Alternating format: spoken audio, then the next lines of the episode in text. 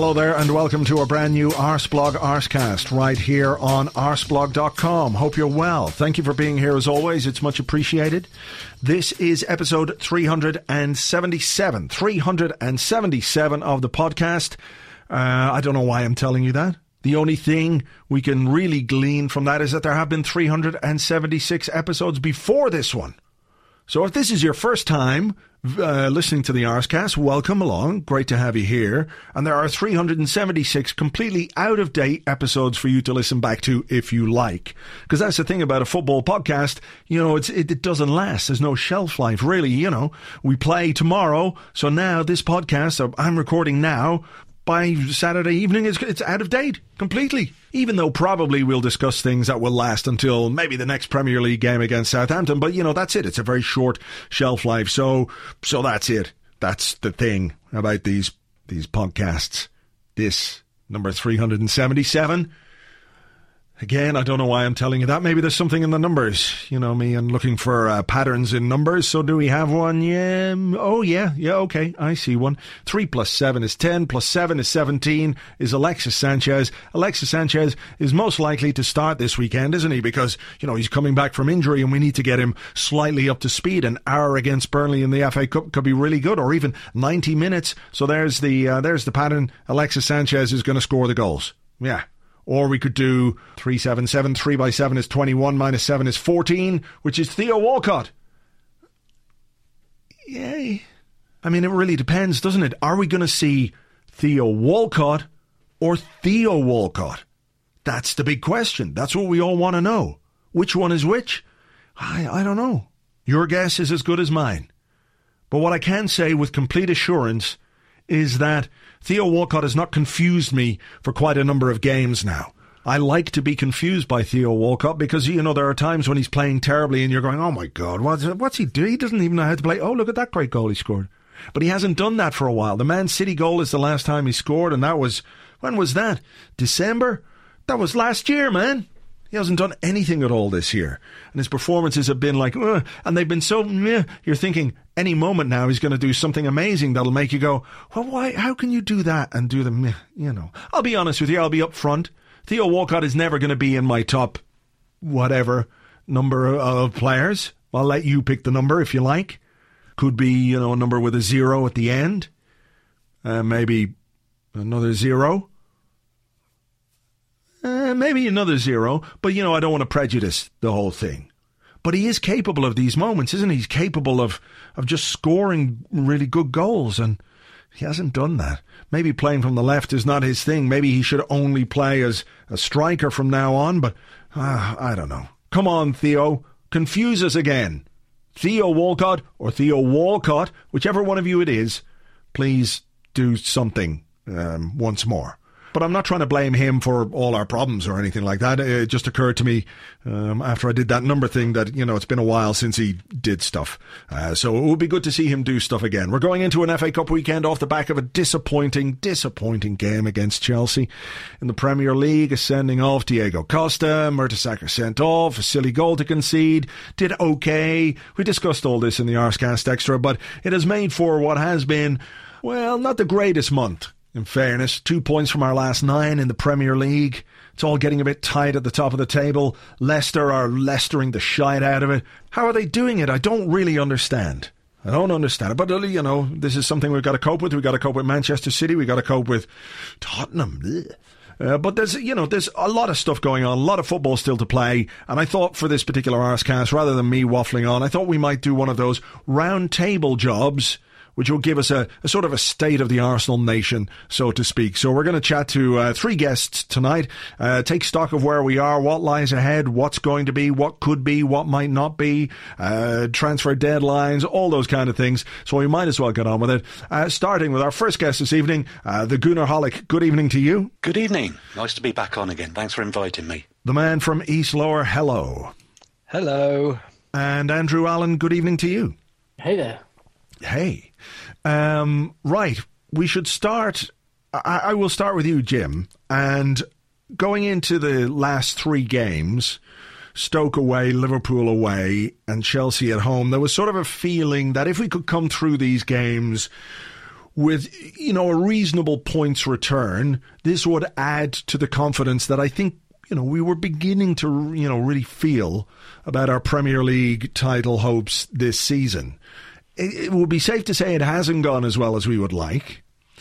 Um, how affected have you been by what you've seen over the last three games? Was it um, symptomatic of of Arsenal title challenges of, of recent years, or perhaps just the fact that a relatively short squad has been pushed to its absolute limits? I think I think the, uh, the the last game, the Chelsea game, was the one which I think was the most disappointing, because really, I mean, I know we let a last minute goal in at Liverpool, but that's still an, an okay result. Always a draw at Anfield's always a, you know a decent result, and and Stoke away, not many people have come out the cauldron at Stoke. Um, and so, you know, I think had we had we done better, uh, well, won against Chelsea, then you'd have said we've come out of that very very well that run. But uh, but it all kind of went pear shaped, and um, yeah, there's no there's no denying that two points from nine is bad, and that our form is um, well actually hasn't been great for a while, and and uh, that's that's a big worry, I would say. You know, without trying to be too pessimistic, but I, I struggle for optimism well, off the back of uh, two points from nine, as anyone would. Holic, does does does the fact that we lost to Chelsea make it worse? I think it probably does because we'd sort of got ourselves into a good run against the sides that we would expect to be our rivals. So I'd have to word that carefully.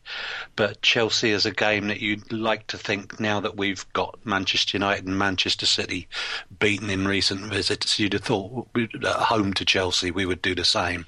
And yes, that's awfully disappointing that we didn't. And it throws that little doubt in: Are we as good as we thought we are? As you said earlier in the introduction. Mm. Uh, we shall see. Andrew, it would be lovely to play against Chelsea with 11 men. It would be lovely to play against Chelsea with 11 men, yeah. It would also be lovely for us to maybe not treat them with the level of respect that we decided we were going to when we started the game, because even when we did have 11 men, we were shocking. I mean, I, I haven't seen a single other team this season decide that Chelsea are playing like champions and basically give them the opportunity to kick the ball around like we did. I mean, we treated them like we did City or um, you know, that kind of basically kind of feel like we need to consolidate our position, stand back, let them have the ball. I really felt like we should have gone for them like we did against United earlier in the season. Ob- obviously, you know, our personnel situation played into that. But I just, I didn't feel like Chelsea deserved the respect that we paid them in the opening stages. And then obviously, you know, schoolboy mistake by Mertesacker to, to, to, to fall into Costa's trap. But mm. uh, that was it was incredibly frustrating, incredibly frustrating day. Probably the most frustrating result of the season, I think. Yeah, well, sticking with you on that, does that sort of dent your confidence that this team can can go all the way or c- continue to challenge, or is it a case that look? If we had managed to avoid that schoolboy error, for example, and uh, you know, obviously a lot of the blame will go on Mertesacker, and rightly enough, um, even though I maintain he didn't make any contact with him at all, but uh, the the fact that we allowed that move to happen or that move to to break down the way it did. I'm thinking like, here's my uh, week on practically. I'm thinking, why doesn't Flamini just take out Willian? Mm. Just, I mean, even if you're not going to make a tackle, take him out. Isn't that what Chelsea would do?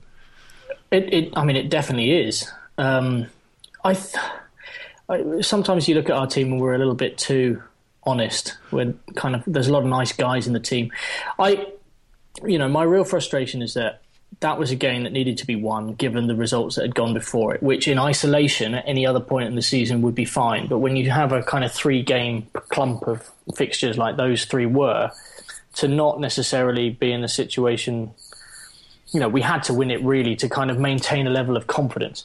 Now, don't get me wrong. I mean, the way this season has panned out for everybody, I think we could afford to possibly, you know, lose another couple of games and we'd still be within touching distance of this title race. So I don't feel devastated by it. I feel really frustrated that you know, over the course of the last six, seven weeks, we've had a real opportunity to kind of put down a marker and stretch a lead, and instead we've fallen three points behind Leicester, which is, you know, a bit odd. Um, so we just need to kind of keep plodding along and actually just try and build some momentum because we've lost it. I'm looking at the form table now, we're down to 10th. Um, Spurs are number one, and our next opponent, Southampton, are number two. So, mm.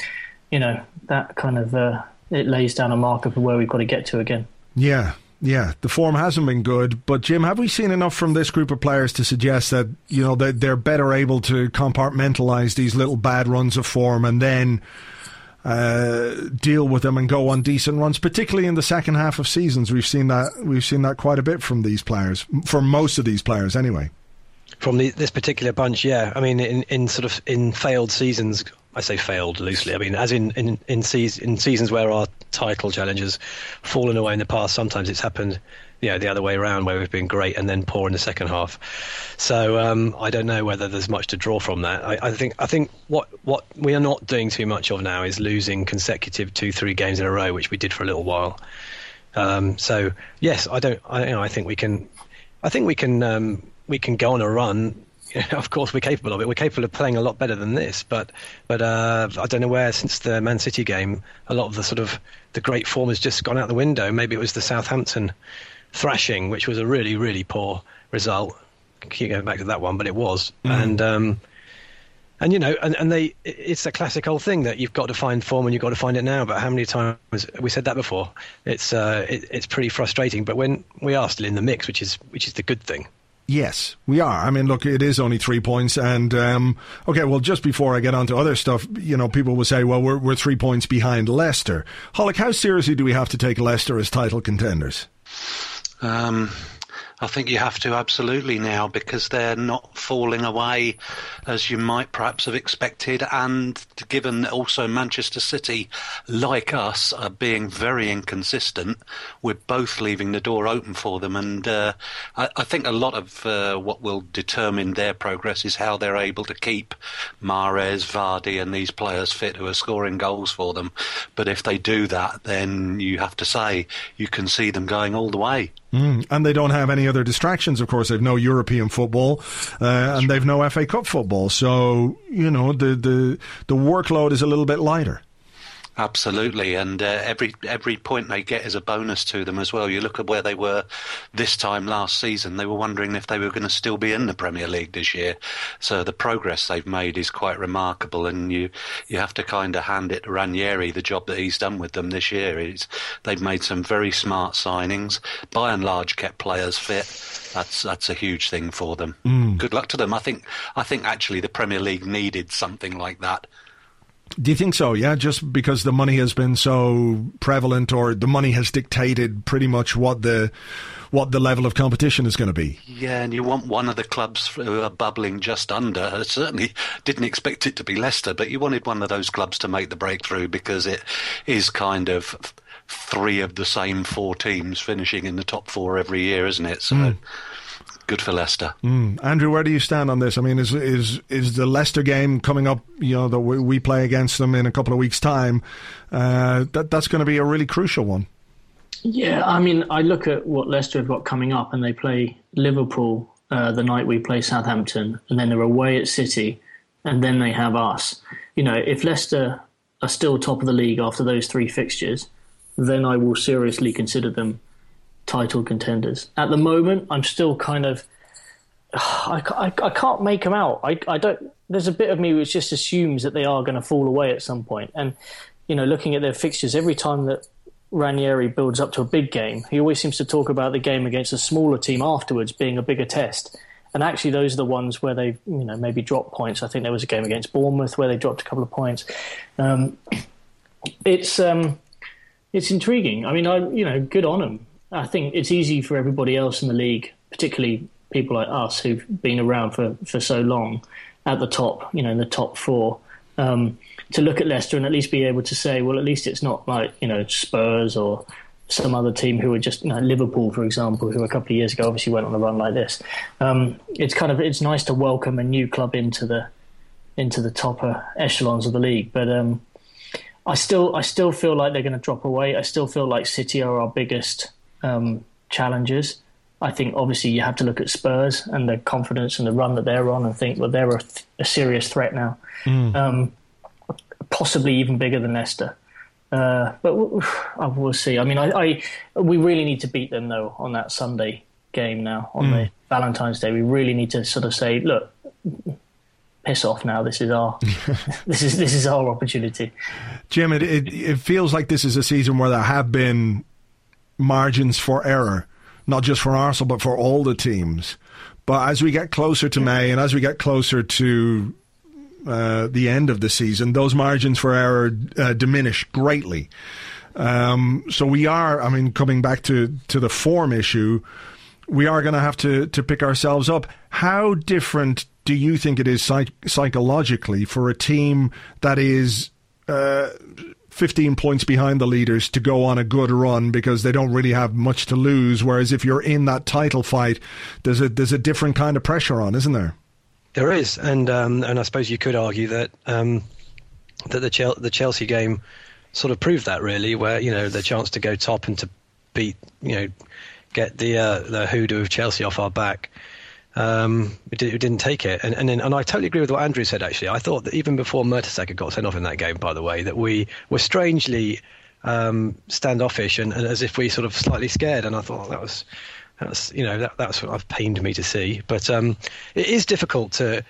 I mean, I'd rather be uh, in the position we are now than 15 points behind. And you know, I, you know, if you look at title seasons gone by when we did claw back 12 points or so, like 98, I think 2002 as well. And you know, but the side was, um, I don't know, a little bit more formidable than this one. I, I think it would be fair to say. So mm. um, it's it's better to be where we are now, but the pressure. It is, it is, it is going to be hard, and I think it's been shown already. But we are capable of going on a run. It just needs to happen sooner rather than later. And with, with the players back, maybe maybe that will be the thing that that uh, that kicks kickstarts the form. Yeah, yeah. Okay. Well, we do we do have players coming back, and I'll touch on that in a moment. I was going to uh, ask you something completely different there, but in typical fashion, it's gone completely and utterly out of my head. Um, does anyone know what it was? No. Um, no. No. Okay. Well, not to worry. Well, let's talk about some of the players coming back. Uh, this happens to me more and more often. I think it could be a um, symptom of, I don't know, age, perhaps. Who knows? I should write things down. This is the lesson. I, I, I you know, have you got a pair of? Have you got any of those you know, you got the, pair of chain around your glasses. That will help. I don't need glasses. I'm all right for glasses. But oh, you know okay. what I've done? I've uh, I've been doodling here with a gold pen over all the notes that I made, which is frankly ludicrous. Now I don't I really see you as a gold pen kind of. I man. just found it. You know, they make that nice they make that nice noise. Oh, they do. Have you You're like Boris in Goldeneye. Doesn't it explode when he does that? Oh well, I hope not. Um, so yeah, there, there's all my notes. Um, so uh, Holic, gold splodge, gold man. let's this talk. Sounds about, like a conversation I have with myself every morning. Let's let's talk about some of the returning players. Um, the first one, I suppose, that springs to mind for me, uh, and the manager said that he's going to be involved again. Uh, stay with you, Holic. Is Francis Coquelin? Mm-hmm. Um, he, I think, his presence has been badly missed, but not as badly as we thought. But maybe in the last few games, he's a guy that we really could have done with in in certain games. Particularly, I'm thinking away at Anfield and. Uh, that game against Chelsea, where I don't believe that that move that led to the Mertesacker sending off would have happened if Coquelin had been on the pitch. Yeah, I absolutely agree with that point. And I think uh, the other thing about Francis Coquelin returning is it will possibly bring the best out of Aaron Ramsey because he hasn't looked as comfortable alongside Matthew Flamini as he did do earlier in the season when Coquelin was in, as he did do last season when he kind of made the role his own. Um, but it's not just Coquelin as well. It, I think we'd also be looking a much better side if we've got Santi Cazorla back sooner rather than later. But yeah, Coquelin, absolutely huge. Mm. Uh, you mentioned Aaron Ramsey. I'm going to stick with you on this one. Uh, he is a player that seems to be generating a lot of conversation at the moment. Um, I'll put it like that. Mm. I thought he was one of our best players against uh, Chelsea. A lot of people thought very differently that he was w- one of the worst. Um, we know football is a game of opinions, uh, and that's fine. Everybody's uh, ratings and what have you uh, of a player are generally subjective, of course. So it would be fair to say that maybe we're not seeing the best of Aaron Ramsey. Is that as much down to the kind of partner that he has, or is it, you know, how much responsibility does he have to take um, to sort of adapt his game to play alongside somebody like Flamini? Well, yeah, you'd like to think that he's experienced enough now to have learnt exactly how to do that. Um, and I don't know that it's the fact that it's Flamini as much as it's not Coquelin because there's a player alongside him we were just talking about who I think he's got more confidence in and he feels he's got a little bit more freedom to go and do some work in the other half of the pitch because let's face it, that's where he is going to hurt teams the most. His defensive qualities are, he's been getting better, but his best work is definitely done in the in the opponent's half. So it's it's I, I feel a bit loath to criticise Flamini as an individual for his effect on Ramsey, if that makes sense. But I do think, yeah, has not looked the same without Coquelin alongside him. And whether that is down to something uh, in him psychologically. I don't know, but it's uh, it, uh, would be great to see Coquelin back in there. Andrew, I don't think it's a partnership that really works, Flamini and and uh, and Ramsey for various reasons. I think if you do have a player like Ramsey, you need somebody hugely disciplined as your holding midfielder, and I don't think I don't think Flamini's that guy. You know, he's the false nine, playmaker ten. You know, he, he wants to get in the box and score goals. Um, uh, but uh, and Ramsey, we haven't seen an awful lot of. It didn't work on the opening day of the season, but that was really only 45 minutes. Um, and we haven't seen it given a huge amount uh, of time together. Uh, Santi Cazorla still out. Do you suspect that's the way the manager's going to go with, with uh, Ramsey and Coquelin? Um, it's interesting, really, because I guess we have the kind of unknown quantity in Elneny now sitting on the bench, kind of waiting for an opportunity as well. Um, I think.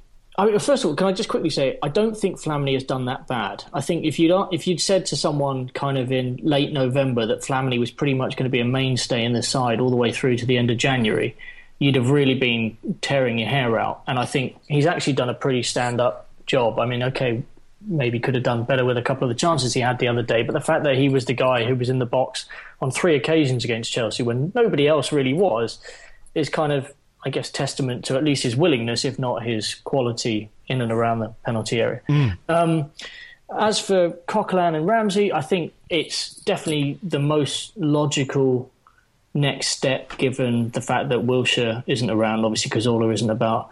Um, it'll be interesting to see how it works out. I think what what what Cazorla does so well is is is just keep the ball moving constantly. Pick the ball up, pass it, pick the ball up, pass it. Ramsey always kind of feels like he needs to maybe put a bit more of a, a kind of mark, you know, an imprint on the game. He likes to kind of affect games with a slightly flashier turn or a, or a, a, a spread sprayed ball across the pitch. You know, he's a guy who is kind of builds his confidence in a game by making kind of great passes or you know scoring a goal, for example. He always seems to sort of up his game that way. Um, whether or not he's got the discipline to really, you know, kind of work as part of a two like that is is still up for debate. But I think the good thing about having Coquelin behind him is that he can probably afford to make a couple more bursts forward and not worry so much about the fact that you know whether or not Flamini's around or not. You know, Coquelin will be behind him, which is is a good start. Mm. Um, but we, yeah, I mean, I I think it's fantastic that Coquelin is coming back. I really, really hope that he kind of comes back at the level that he left at because for him, you know, he, he really had picked up a, a, level of momentum. You know, he played for six months straight pretty much. Obviously, there was the summer break, but you know, this is a this is now a new test for him in his career to come back into a side and to pick up where he left off. Hmm. Jim, have you any worries about? Uh, before I just ask you quickly about Ramsey, have you any worries about Coquelin um, coming back after an absence and, and taking some time to find form? I think Probably, yeah, because it's very hard to pick up exactly where you left off. But um, but uh, that that said, he. Um, uh, well, I suppose two months is a long time. Yeah, I think I am a bit worried about it because it, it, will be quite hard to pick up exactly up where you left off. But I don't think it'll take him long. I, I really not too worried about that. I think more more of a worry is probably the, you know, the stuff we've been talking about, which is which is the right, yeah, what who are the right two in the in the middle, and and uh, and how can they how can they get the um, gel quick enough to make it to make it uh, make the difference that we need. Because hmm. mm. um, you know that that is probably the big, the biggest crux, and and you know we've we, have we have all ended up just talking about Cazorla again, which just goes to show how much we miss him. But he's not here, so I, I think it'll be. Um, I think Coquelin won't take too long to get up to speed, and I think it'll be him and Ramsey. Mm. Where do you stand on the Ramsey thing?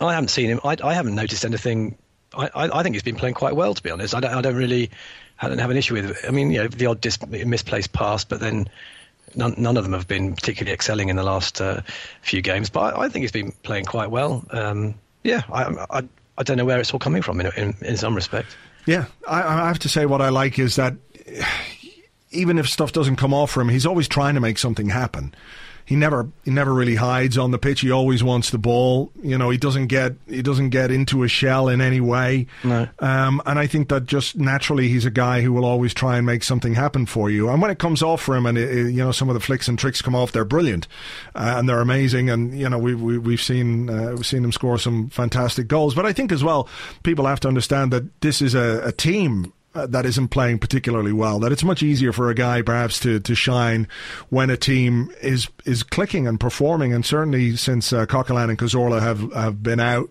we haven't really functioned as a as a cohesive unit from front to back. No, maybe maybe with Ramsey had such a standout season that the season when we you know, when he scored the winner against Hull in the cup final, he had scored 16 goals that season, and uh, and and those kind of stats have gone down since then. And maybe we just maybe that's the that's the problem is he had such a good season and it's been hard to keep up standards quite that high. But that said, I still think he's he's been playing pretty well. He's all over the place, mm. and I mean I mean that in a positive way. Um, so yeah, I, I, don't I don't have any problem with with how he's playing particularly. All right. Um, Holic, we do have other players coming back. Alexis Sanchez is coming back, um, and he is obviously going to be crucial in, in sparking some life back into this team as an attacking force, which had become maybe a little bit predictable. Uh, and Theo Walcott has been asked to do a job on the left hand side, which, uh, being completely fair to him, d- really doesn't suit him in any way. I think we, we, we can see why the manager wants to play him as a striker now. How how important is the return of Alexis, and not only what he might bring on the pitch, but just, just that sort of desire to to to influence games and have an impact. Oh, exactly that. He's such an infectious player, and I'm sure that rubs off on those around him. Uh, I don't think I can recall seeing a player, probably since George Armstrong's days, who was so enthusiastic and so into putting 100 1% into a game. Uh, and that's got to make players around him better. And we actually need someone other than Olivier Giroud to get constantly on the scoreboard as well if we're going to do anything for the rest of the season. So he's critical in that respect. The other thing about it is you're talking about it'll probably mean a release for Theo from the left wing. But the other one that's going to be very interesting, and particularly when Cazorla comes back, is who's going to be playing on the right hand side because you've got Joel Campbell has not let anybody down, I don't think. And he's been doing, I've, I've kind of described him of late as the Sylvain Wiltord of this side. Hmm. he, he, you can put him in and rely on him to do a job. He may not be a world beater, but he's a good player. But what, do you stick with him? Do you put Theo across there? There's the Ox who's struggling for form a little bit, but probably needs games. Uh, and then you might have to have Ramsey looking for somewhere once that uh, Santi comes back. So I, I, I think it's uh, going to be a fascinating few weeks. But yes, to go back to the original point, absolutely delighted to see Alexis back. The Sylvain Wiltord of this team, Andrew. A fair comment on, on Joel Campbell? Uh, well, actually, a, a, few weeks ago, I kind of described him as the Christopher Wreh of the team. You know, I wasn't, I was still coming to terms with the fact that he hadn't necessarily done enough for me to think that this might be a kind of one season wonder situation, but he's completely won me over since then. I think I was talking in that situation probably prior to the Dinamo uh, Zagreb game, not mm. Dinamo Zagreb game, the Olympiacos game away yeah. from home. And um, you know, I you know I saw him as a guy who had been given a kind of opportunity and he'd scored a couple of goals and he might prove very useful over the course of the, the season, but that someone who Wenger probably would throw on as a substitute more regularly. Actually, the guy has completely deserved his run in the team to start games, to be a, a, a bona fide kind of member of the first team squad. I've been incredibly, you know, impressed by him. I think there's something is quite apparent is that he's, I mean, he's obviously a very energetic presence on the pitch in the opening stage of the game, but he tires. He tires a lot, and Wenger almost certainly always tries to pull him off with 20 minutes to go. Um, I mean, that's pull him off for 20 minutes ago. Sorry. Um, that's all right. You know, I've known, I've known you a long time. I should have known that was going to be you. I try. I tried not to. we only got half an orange in my day. Um, no, I think he's he's he's he's really impressed me. I think I think what he could pro- probably do with is uh, maybe a little bit of a rest, kind of give him a couple of weeks off, and then hope that Alex Oxlade Chamberlain can can can kind of come in and, and do a job, and and again kind of ask Joel Campbell to really kind of do a job in the final third of the season. But it's kind of um, it's good that we have so many options. It's very unusual at this time of the season for us to I mean, I can't even begin to pick the team that we might play against Burnley on Saturday. Mm. There are there are options, and obviously Danny Welbeck, Jim is coming back, and Thomas Rosicky is coming back. Mm-hmm. Positive on the one hand to add fresh legs at this point of the season, guys who haven't been run into the ground in any way, and that's good both from an Arsenal point of view, and I think it's also good when you get players who are that fresh and you're pitting them against defenders who have been playing all season, who might be just like a little bit jaded, a little bit fatigued. To have those guys, particularly Welbeck, who's very pacey, uh, that I think that's going to be a real bonus. But these are two fellas who haven't played uh, all season long. Uh, I think Welbeck's last game was April. Rosicky's last game was in June. It was an international for the Czech Republic. So, on the one hand, we've got these fresh legs coming into the team. On the other hand, we have to be perhaps a little bit patient for them to find some form and rhythm and match fitness and all those things. Uh, but when you're at this point of the season, it, it's difficult it's difficult to give them the game time to, to get them there because all the games are so important. Yeah, I think with I think with Rosicky, I mean he's he's a sort of eldest, despite being sort of the Peter Pan of football because he's only played about eight, eight seasons in total. But um, but I think with him, he's become age thirty, you know, four or so. Where he's he's very much a kind of super sub type player now, isn't he? So I'm not I'm not so sure with him whether whether the um, giving him a chance to build up match fitness is going to you know be quite so key because he'll be coming on sort of in the 70th minute to try and make a bit of a difference. But um, with Welbeck, I agree. He, you know, to, to get because he'll be he'll be hankering after a, a, first you know a, first 11 spot, and it's going to be much harder for him. Whereas I don't think Rosicky, let's be honest, he probably doesn't expect to start any games between now and the end of the season. But he might make a difference for 10 minutes, and and maybe you don't need to be on the best form to do that. Mm. But he, he's a really energetic presence. Yeah, he, he, he's he, isn't he? When he comes on, he's he's he's very direct and, he, and he's still re- remarkably pacey as well. So I'm um, looking forward to having him back on the bench. Yeah, I, I think he brings something. Him and Wilshere are two players I think we've missed this season because of what they bring to the team in terms of uh, the way they can drive through midfield uh, that I don't think any of the the other players can really do. We see Alexis do it sometimes. There was a moment a few games ago could have led to a goal. I can't really remember. It was Monreal picked the ball up and then burst inside. It was like, holy shit! I haven't seen an Arsenal player do that for ages. Um, that's, what, that's one of the mystifying things about Chamberlain as well. Because a couple of years ago, one, one of the things that made you stand on the edge of your stand on the edge of your seat. No, sit on the edge of your seat. Was was the fact he was so direct and he ran at people. No standing. To, no standing. But he he seems to have um, he seems to kind of stop doing that, and I don't know whether he's just a little bit less. Um, well, it's obviously confidence, but uh, I, used, I used to love watching him try and take people on. He just doesn't do that so much anymore. Mm or when he does do it, he tends to run into trouble. Holic, are you a bit worried about Alex Oxlade Chamberlain and what we've seen of him this season, or is he a is he a young guy with lots of talent who's just sort of hit a plateau and is finding it a bit difficult to get out of a rut? Hopefully the latter. Uh, I've still got a lot of time for him. As you say, though, it's not been a season for him so far, and his his distribution has been a little bit poor. He hasn't he hasn't really built up the confidence. I never had him down for a confidence player until this season, but it certainly looks as though he needs a you know a run of decent form and a run of games. But can you afford to give him that at the moment? Uh, prob- given the, the, form of Joel Campbell, possibly not. But uh, I thought he he did a good job. He played in uh, was it Sunderland the FA Cup, he went in midfield, in the centre of midfield, and mm. uh, hit one glorious ball to set up the winning goal, as I recall. But uh, that was kind of a, a, a, rare highlight in what's been a disappointing season for him. Mm. Andrew, um, the Ox for you? I mean, what's your thinking on, on the way that he's played? It's not that he hasn't been given chances, but uh, to be fair to him, he hasn't been given a run of games, which maybe Joel Campbell got, uh, with the proviso, of course, that when Campbell got that run of games, he did start producing.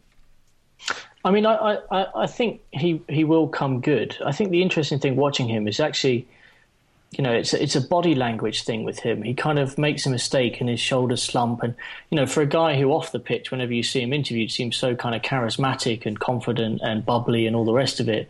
It's interesting that actually on a football pitch where you'd expect him to be someone who could express himself with a football at his feet, he kind of sometimes struggles. But you know, I don't. It, his talent is is you know, you don't need to doubt his talent. He's a, he's an exceptional footballer. I think what maybe is the question there is a kind of you know he needs to sit down with a sports psychologist and basically get over whatever it is in game kind of confidence issues that he has. I mean, you sometimes see sort of tennis players who sort of mutter to themselves after points and the energy that they kind of use up worrying about their last point rather than their ability to put it to one side and get on with the game is what makes them great. You know, you don't see you know, someone like Novak Djokovic worrying about every point, and it used to be the downfall for Andy Murray when he was younger.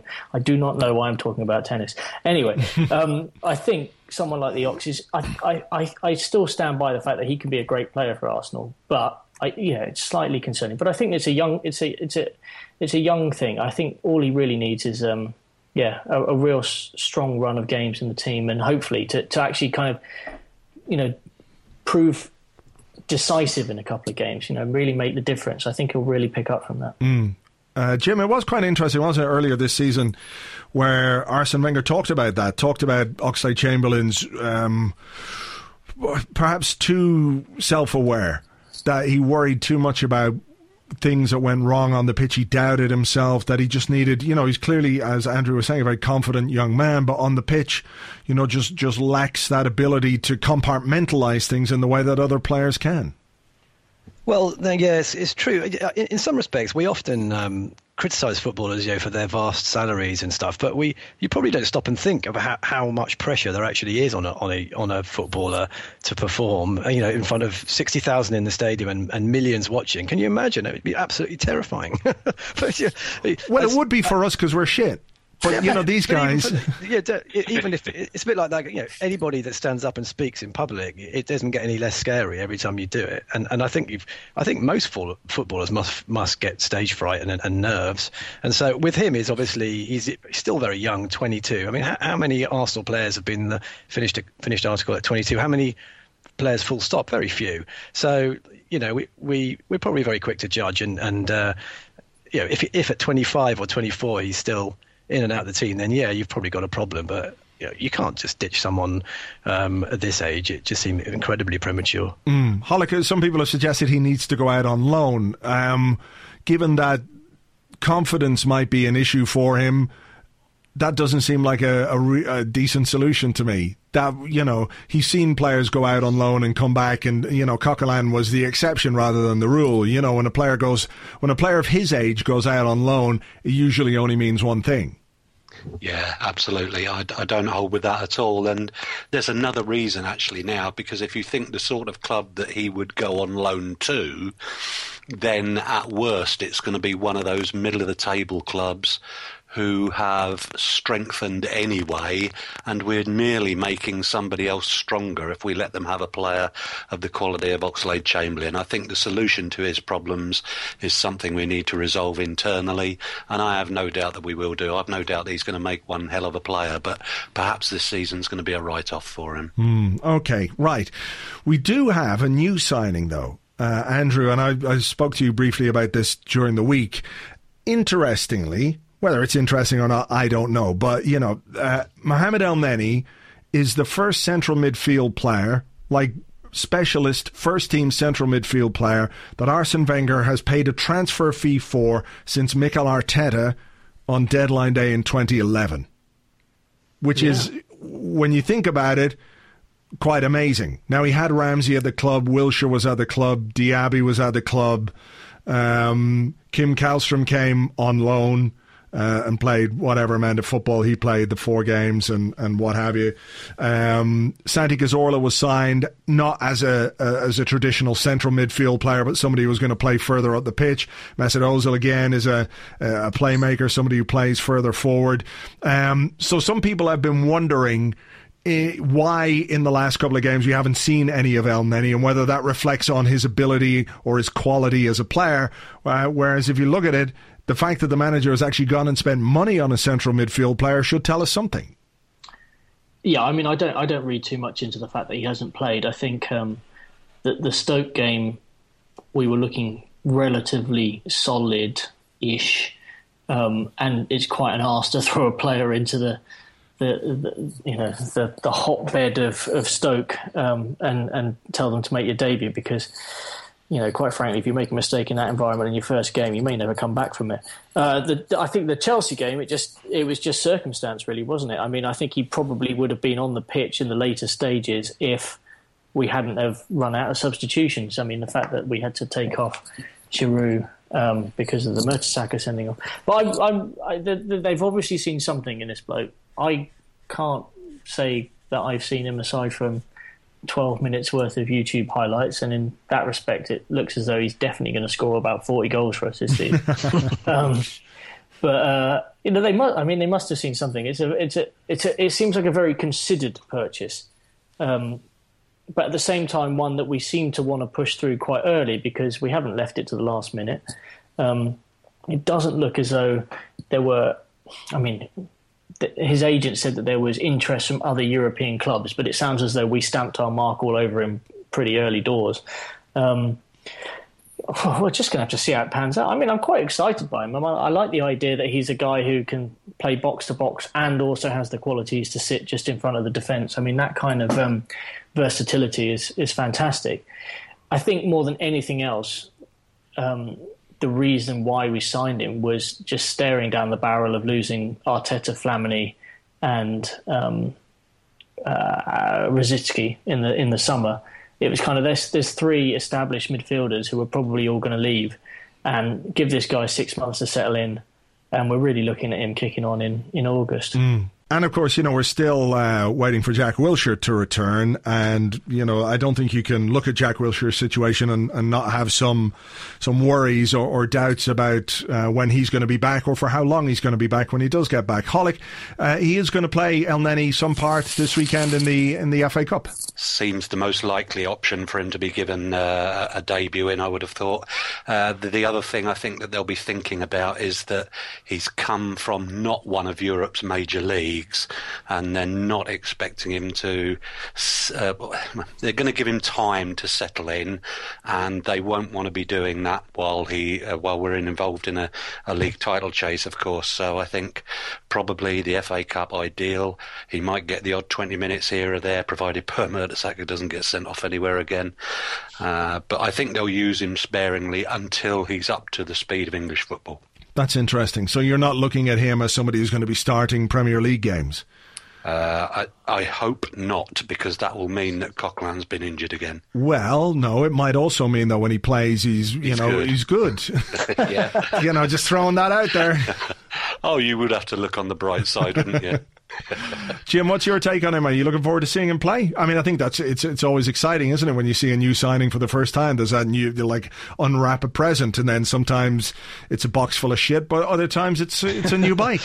Uh, yeah, exactly, it's a brand new bike. Uh, yeah, I, am definitely looking forward to seeing him play. I've heard good things about his. Um, his you know, capacity to keep running, and uh, I think that kind of energy will be really really, really useful as the season sort of uh, goes on. I, I, sort of agree that he was signed w- uh, before Coquelin. Uh, you know, was was back, and, and maybe he would have played earlier and more. But Coquelin's come back what a month earlier than was anticipated, mm. and. I think that probably means he w- will have a bit more of a bit part to play. But I'm definitely looking forward to seeing him. Hmm. So we are playing Burnley in the FA Cup this weekend. A chance for the manager Jim to to change things around a little bit. He's got to change it at, back, at the back anyway because Mertesacker uh, is suspended. Uh, but he, he does have the ability now with those players coming back to rotate a little more ahead of what's going to be a very difficult game against Southampton on Tuesday. Yeah, because it's only a few days after. I think we'll see mm. some rotation in the defence. Gabriel will come in. And actually, uh, talk, talking of players who've been eased in gently, he, he's one who uh, who's you know st- still finding his feet in that respect. Gabriel sort of fits and starts, but uh, mm. I'm sure he'll play. And and you've got to be a bit cautious about the team you put out. And I think Wenger has become a, a, a lot more um, cautious about putting too many too many or making too many changes in the FA Cup because you know Burnley are on a pretty good run themselves.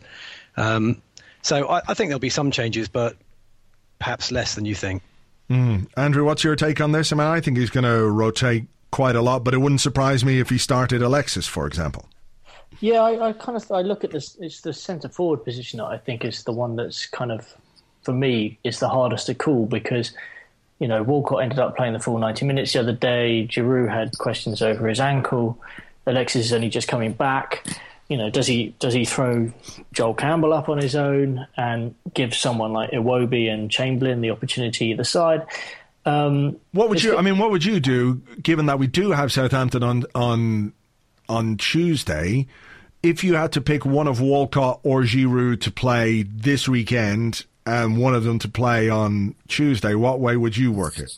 I'd play Walcott against Burnley, and I would play Giroud against Southampton, but not necessarily not play Walcott against Southampton as well. I think what Walcott needs is a goal, and quite frankly, I think you know, putting him up against a championship side, albeit one that's third in the table and doing pretty well, is a pretty good opportunity for him to go and play and score a goal. I think that's that's Theo's problem. Is he kind of it always seems to sort of take him a little bit of a bit of time to get off the mark, and then when he gets going, um, he gets into the groove. Um, I wouldn't take any ne- unnecessary risks over Giroud's ankle if there is a problem there. Mm. I don't think it would be that serious if we actually started him against City anyway.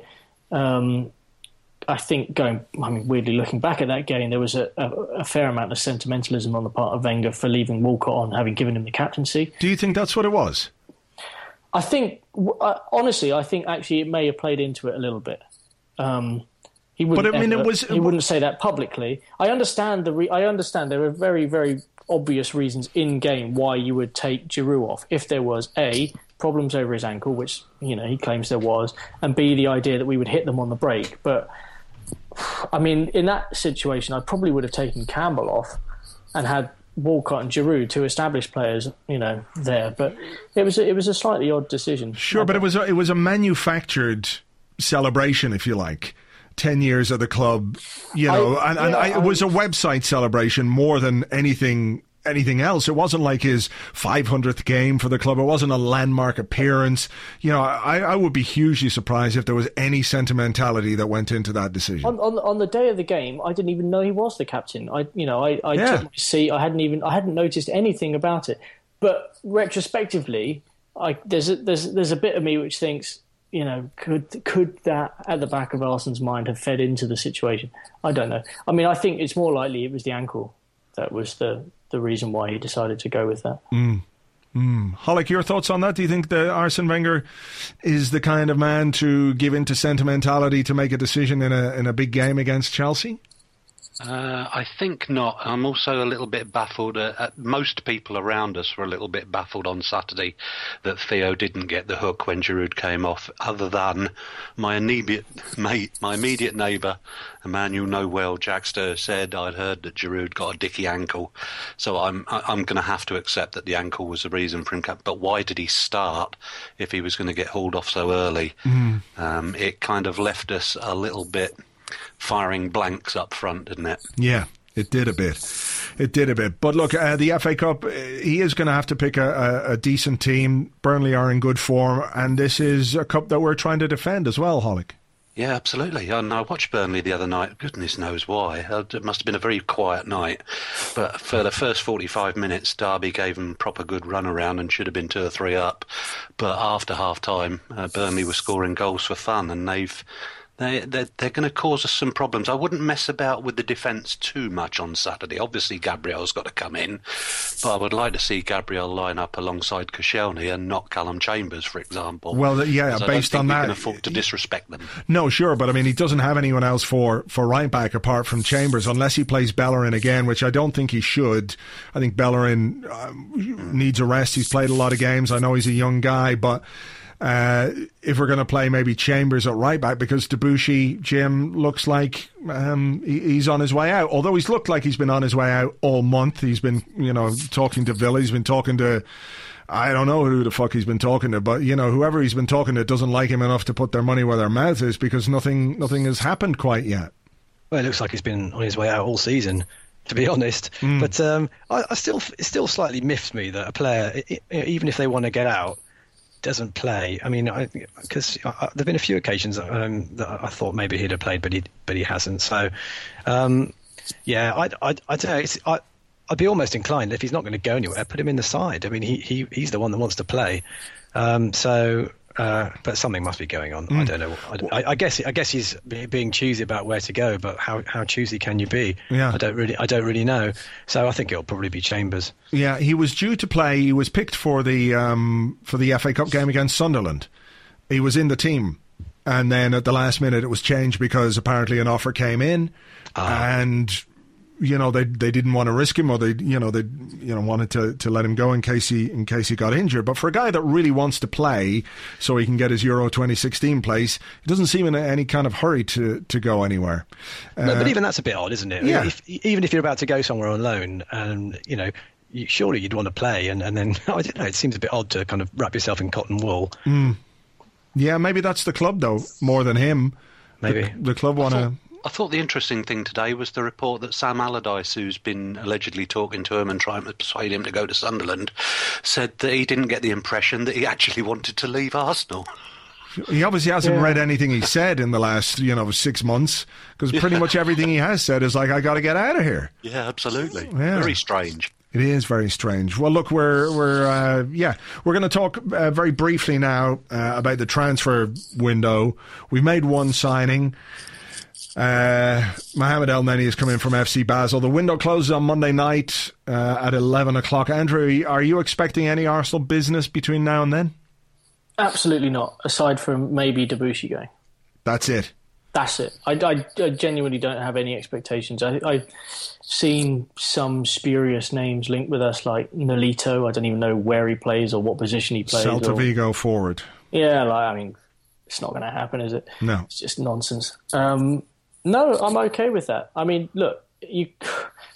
He's already spoken about Welbeck being, you know, like a new signing, and when you look at the other guys who've come back, I mean, it's it's pretty obvious that it would be difficult to justify buying someone unless they were the top top quality, and I think we stopped looking for that a while ago. Mm. Uh, Jim, your thoughts? Anybody else?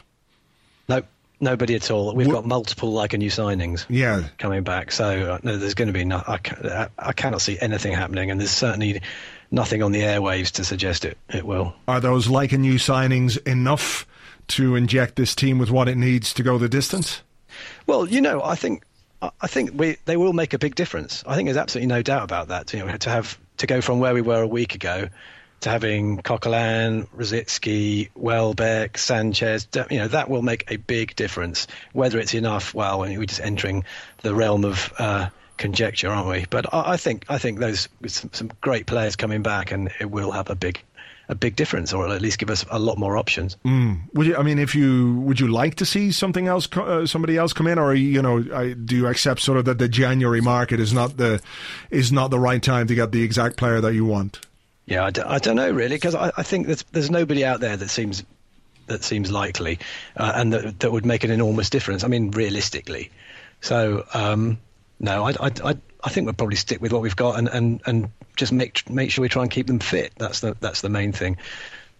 So no, I'd, I'd like to see. Of course, I'd like to see all the best players in the world come to Arsenal. But um, sure. um, realistically, now with two or three day, days to go, I'm not sure we'd get anyone in that would make a, a significant difference. Mm. Holic, any thoughts?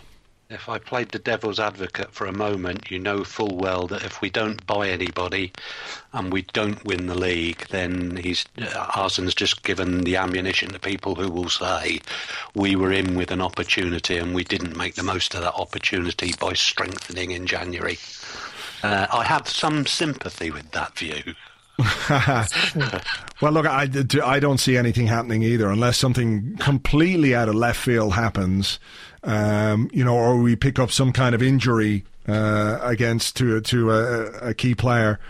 Uh, against Burnley, I can't see anything happening. I think we might see maybe a few few little loan deals uh, happen with some of the some of the, the fringy players. Debuchy could go. Maybe Iwobi could go out as well on loan. That might be a good thing for him. But other than that, I don't see any real uh, transfer action. Anyway, gents, we're going to leave it there. Thank you, uh, as ever, for your time. Good Goonerholic, thanks very much indeed. Thank you, blogs. Uh, Jim, uh, the man from East Lower, thank you. Thank you. And to Andrew Allen, thanks very much. Well, thank you. Thank you very much indeed to the guys. You can find them on Twitter, of course. Goonerholic, also at goonerholic.com and at the Goonerholic, the man from East Lower, eastlower.co.uk. And he is at East Lower and Andrew Allen at A Allen Sport, at A Allen Sport. And of course, you can find him on Arseblog News. So very quickly, looking ahead to the weekend, it is FA Cup, as we were saying, against Burnley. Team news is that Francis Coquelin and uh, Thomas Rosicky are back. They're in contention. Arsene Wenger said, uh, bum, bum, bum, here's where it is. Uh, Francis is uh, available to play. He's passed two weeks of full training. Thomas also available for selection. He says on Danny Welbeck he's not completely ready, but he's not far. He needs a game or two uh, because he's been out since last April. Uh, so he needs maybe a couple more training sessions. He needs to play an under 21 game. Uh, Jack Wilshere and Santi Cazorla remain on the sidelines. But apart from that, it seems that everybody else is in relative um, good health at this point, which is good news. Uh, we're going to see him rotate, I think, a little bit in fairness come this weekend, particularly given that we have Southampton on Tuesday and Southampton beat us 4 0 in our last game. So I think we might see Alexis start. I'd be surprised to see Ozil start. Uh, we could see Gibbs obviously come in, Ospina, Chambers, Oxlade Chamberlain uh, into the starting 11. And I think we're going to see a debut for Mohamed Elneny, which is exciting. I always like it when we get a new player and see him for the first time. Uh, quite who he's going to be partnered with in midfield remains to be seen, but maybe Coquelin and Elneny with uh, Ramsey on the bench, I think probably just to give him a bit of a rest ahead of ahead of the game and do what he did in the last round. If we need to bring Ramsey on around the 70th minute uh, to help change the game, I think that's pretty much what he's going to do. So look, we'll keep uh, fingers crossed that we can get through this round of the FA Cup. Uh, this is our cup, of course, that we're defending, so it'll be good to see us win that game and, and just build a little bit of momentum ahead of a game against Southampton on Tuesday. These games are stacking up thick and fast now. And as we said, the margin for error is diminishing every time because the games are running out. We've got to get back to winning ways. We haven't won in the Premier League since, is it the game against Newcastle uh, a few weeks back? I think that's what it is. So um, it's about time. We got ourselves three points again in the Premier League. But we can discuss that on Monday in the Arsecast Extra with James when we look back on the game against Burnley. So join us then, please, on Monday for the Arsecast Extra. Thanks as ever for listening. Uh, very much appreciated. I'll catch you on the next Arsecast next Friday. So until, well, till the next time we talk, cheers, bye bye.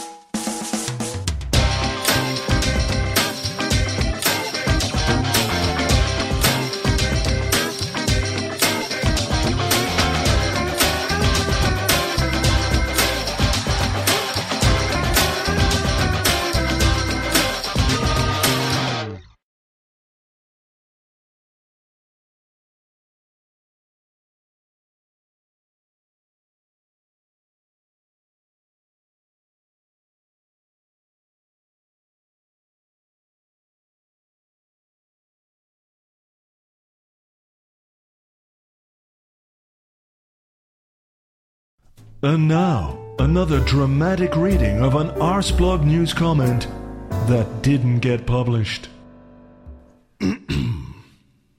Why, Mr. Wenger buy Nini?